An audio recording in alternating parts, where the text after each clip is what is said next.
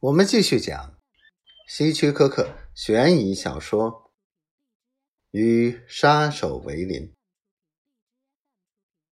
我可以理解，吉米说。可是作为凶手的中介人，我别无选择。等我明白效力的意思时，已经晚了。如果我不照约定那样做的话，就会性命不保。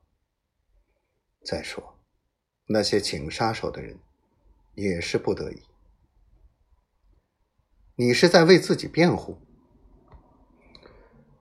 我只是想告诉你，当一位商人绝望到要请杀手时，他总是有充分理由的。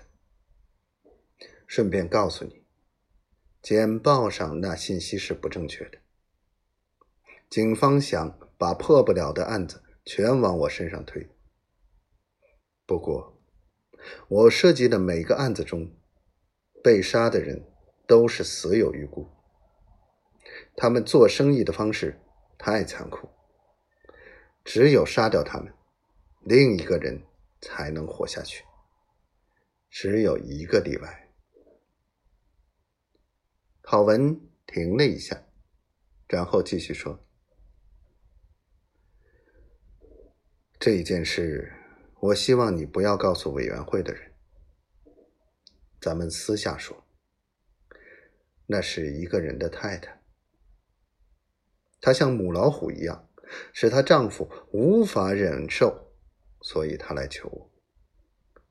我转告我的经纪人。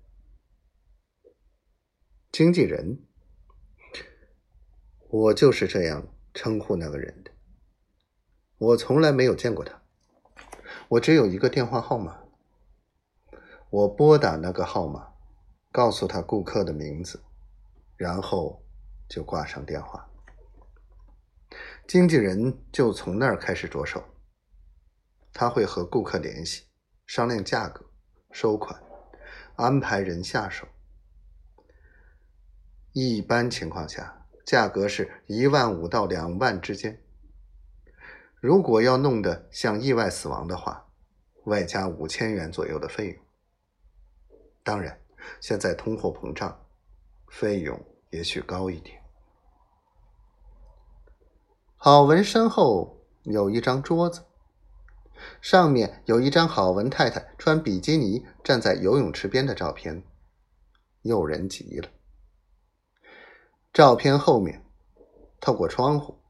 可以看到对面他自己的家。吉米看到玛丽笨拙的走出来，肥胖的身体裹在一件紧身衣里，显得非常丑陋。